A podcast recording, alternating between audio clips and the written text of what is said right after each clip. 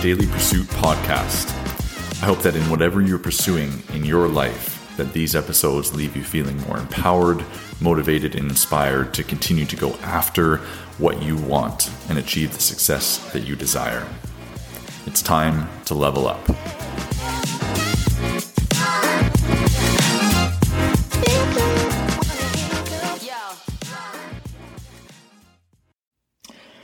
These are three skills that you need as a health and fitness professional to become better and more efficient at your programming. The first skill is your ability to assess. If you are not assessing, as the saying goes, you are just guessing. So make sure that you have an effective assessment strategy that gives you clear breakdown of what this person in front of you, their current state is, their current limitations, their current strengths, their current weaknesses make sure that you have that skill of assessment dialed down.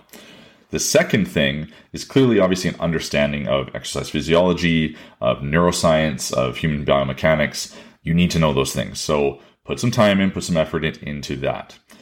And then, lastly, from a programming perspective, you need to have the skill of adaptability. The best coaches in the world write the best programming, but 95% of the time, they change it. So be adaptable to the situation in front of you when that client shows up ready to work, know what their current st- uh, state is, know what their current limitations are, and adapt from there. Level up. In the darkest of days, sometimes we find out who we are.